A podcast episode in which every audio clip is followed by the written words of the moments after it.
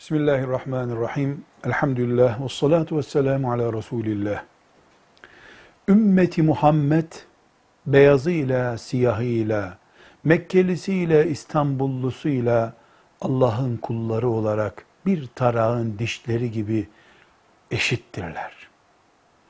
İmanda birlik sağladıktan sonra beyazla siyahın, doğuluyla batılının, kuzeyliyle güneylinin hiçbir farkı yoktur. İman hepimizin insan olduktan sonra en temel beraberlik ölçüsüdür.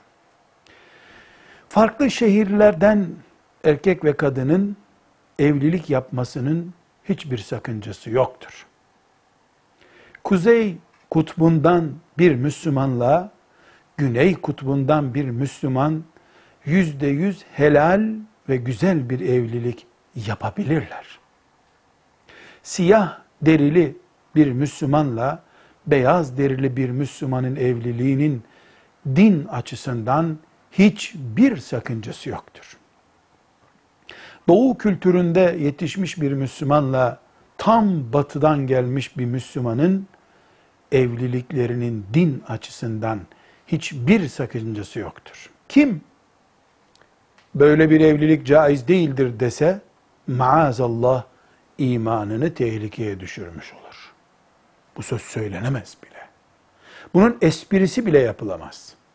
Ancak evlilikte uzun yılların mutluluğuna yatırım yapılacaksa kültür farklarına dikkat etmek gerekir.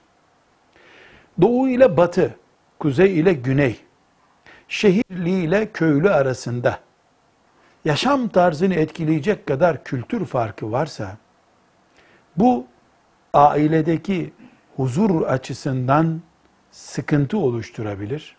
Böyle bir evliliği tercih etmemek gerekir diyebiliriz. Bunda dinen hiçbir sakınca yok. Tercih etmemek gerekir diyebiliriz. Haramdır, yasaktır, günahtır diyemeyiz. Anneler, babalar bu tip evlilik teklifleri karşılarına çıktıklarında babalık, annelik yapıp bunun yöre farkı, kültür farkı açısından sorun oluşturacağını söylemeleri uygundur. Bu evlilik yapılırsa hakkım haram olsun dememelidirler. Gençler de günübirlik sevdalar peşinde geleceklerinde sıkıntı olacağı belli olan bir yatırım yapmamalıdırlar. Ama evliliğin helal olması bakımından bu bir helaldir. Allah'ın helal ettiğini, peygamberinin helal diye önümüze koyduğunu haram diyen de, yasak koyan da sıkıntı vardır. Velhamdülillahi Rabbil Alemin.